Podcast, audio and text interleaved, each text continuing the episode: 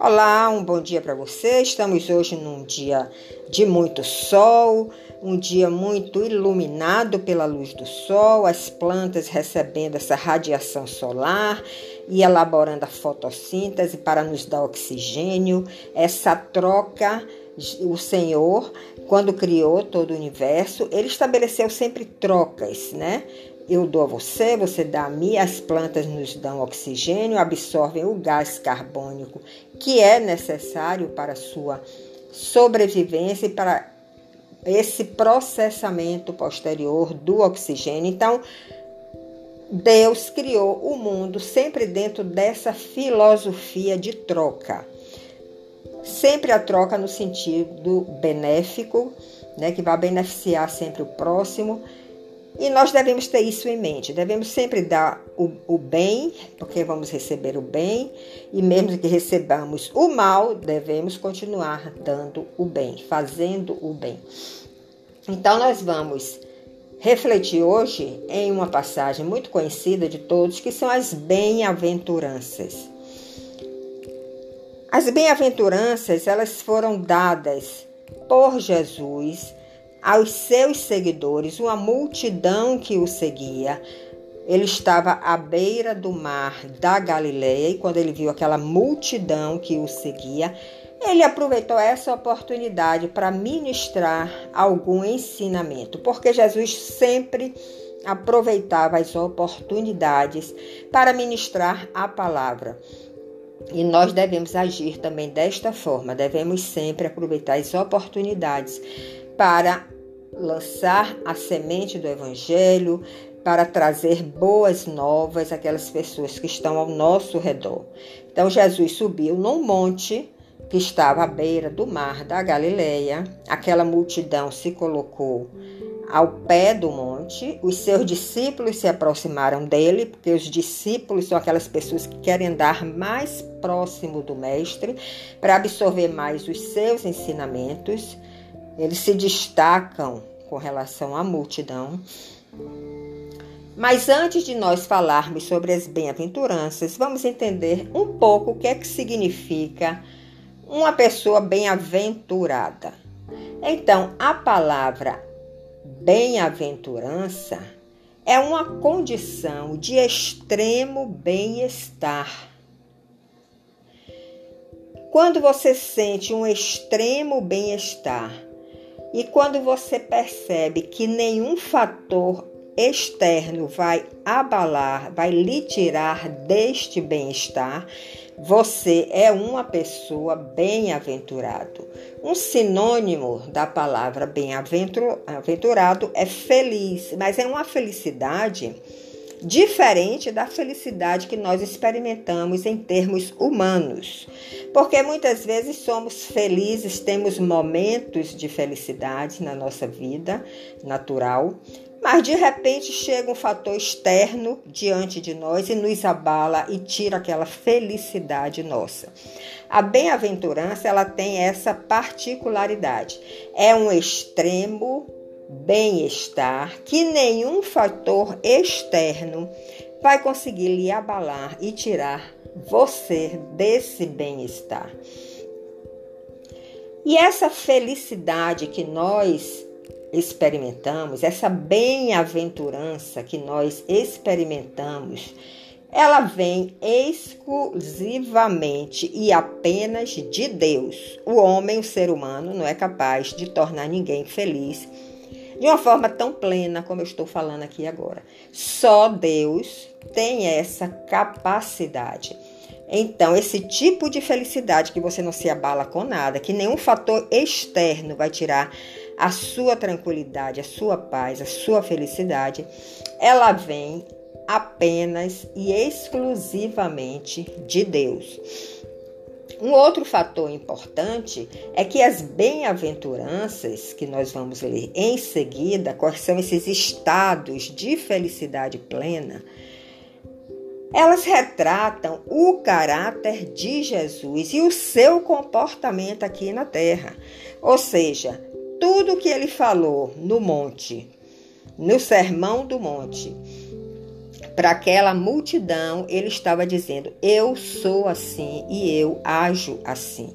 Então, as bem-aventuranças refletem o caráter de Jesus e o seu comportamento diante dos homens, o seu comportamento diante dos seus agressores, o seu comportamento diante dos pecadores, manifesta o caráter de Jesus. E o Sermão do Monte, nós podemos dizer que é um apelo de Jesus a seus seguidores.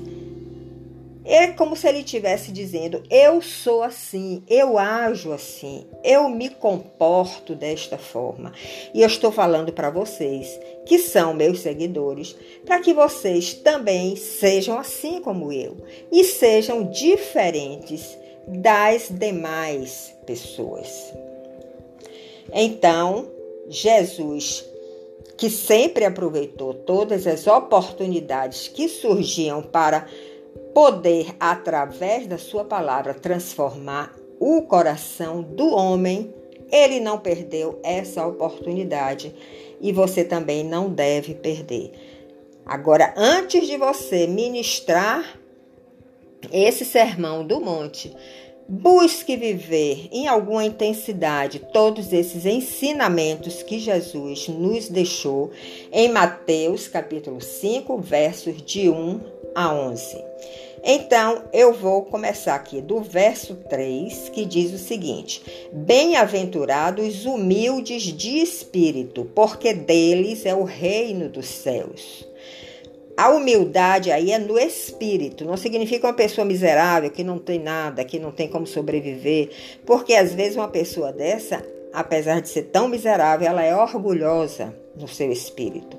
Mas ele está dizendo que feliz, bem-aventurado é aquele que é humilde no espírito, e a recompensa que ele terá será herdar o reino dos céus. No verso 4, nós lemos: Bem-aventurados que choram, porque serão consolados. Muitas vezes o choro vem por motivos de alegria, por motivo de tristeza. Quando são tristezas, geralmente abate o nosso espírito, mas existe um Deus que vem te consolar nesse momento que você está passando, às vezes de depressão, às vezes de desânimo, às vezes de falta de vontade de fazer qualquer coisa.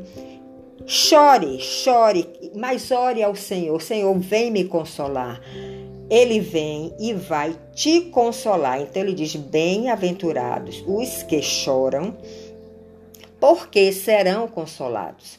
Bem-aventurados os mansos, versículo 5 porque herdarão a terra. A mansidão é uma coisa difícil, né, de nós incorporarmos ao nosso caráter. Só olhando para Jesus, só convivendo com ele para ver o quanto ele foi manso diante dos homens, sendo Deus todo-poderoso, mas ele estava ali numa condição humana e ele queria cumprir o propósito do Pai e ele nunca poderia ser uma pessoa agressiva. Então, Bem-aventurados mansos, porque herdarão a terra. Verso 6: Bem-aventurados que têm fome e sede de justiça, porque serão fartos. Muitas vezes nós nos indignamos com a injustiça dos homens, com a injustiça dos governantes, mas não adianta nós levantarmos bandeiras para tentar, através da violência, através de atos humanos, mudar esse governo humano, porque esse governo humano vai será destruído e substituído pelo governo divino. Mas se você se indigna com tudo isso e você tem aquela fome e sede de justiça, não se preocupe, porque a justiça vem, não vai ser através da sua mão, vai ser através do Senhor. E você será farto, você não passará necessidade. Deus vai lhe satisfazer nas suas necessidades básicas, vai dar além do que você precisa, inclusive. Verso 7. Bem-aventurados misericordiosos, porque alcançarão misericórdia.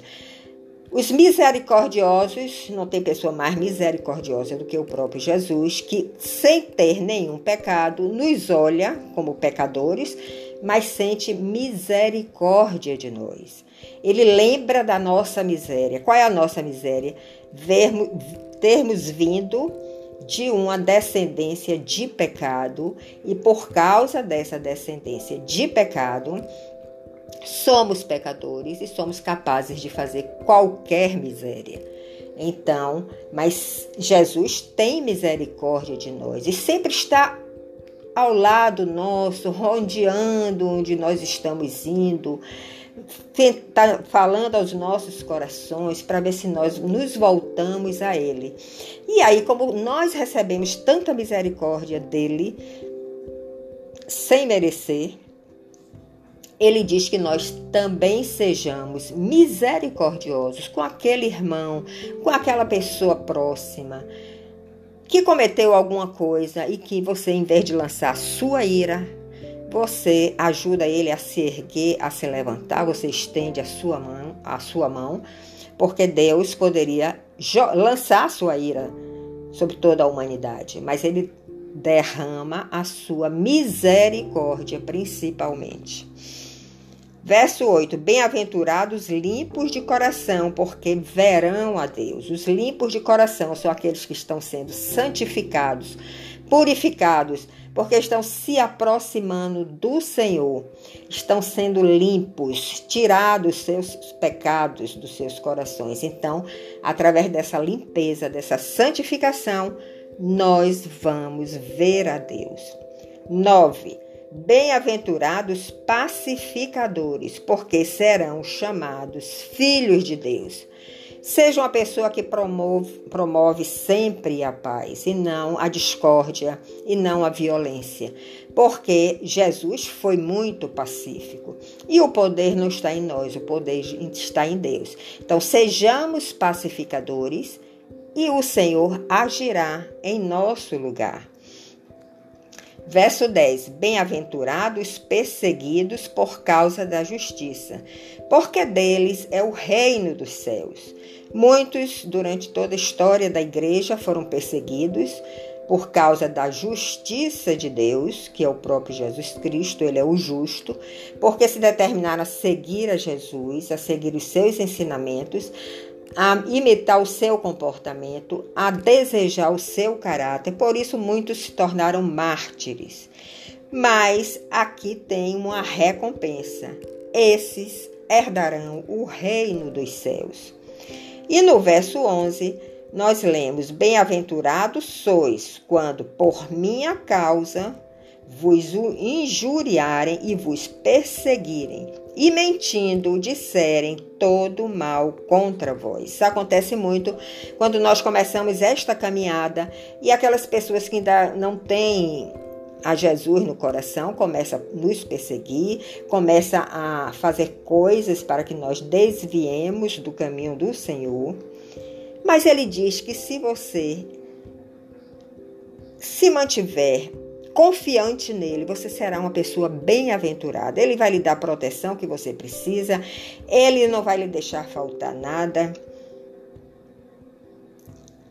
E reforçando mais uma vez o verso 11: Bem-aventurados sois quando por minha causa vos injuriarem, caluniarem e vos perseguirem, e, e mentindo disserem todo mal contra vós. Então, assim como Jesus foi acusado, foi levantado coisas sobre eles mentirosas, assim pode acontecer com todos os seus seguidores e geralmente acontece, mas o Senhor vai estar sempre a postos para lhe preservar, para lhe proteger e você vai se tornar uma pessoa bem-aventurada se você não usa a sua força, o seu caráter humano para se para revidar, para é, descontar, como diz popularmente, aquilo que lhe fizeram. Não se abale.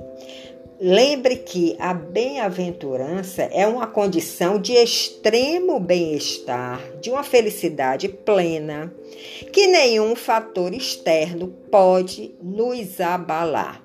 Nenhum fator externo vai nos tirar desta felicidade plena, porque essa felicidade plena vem de Deus e ele vai agir sempre ao seu favor.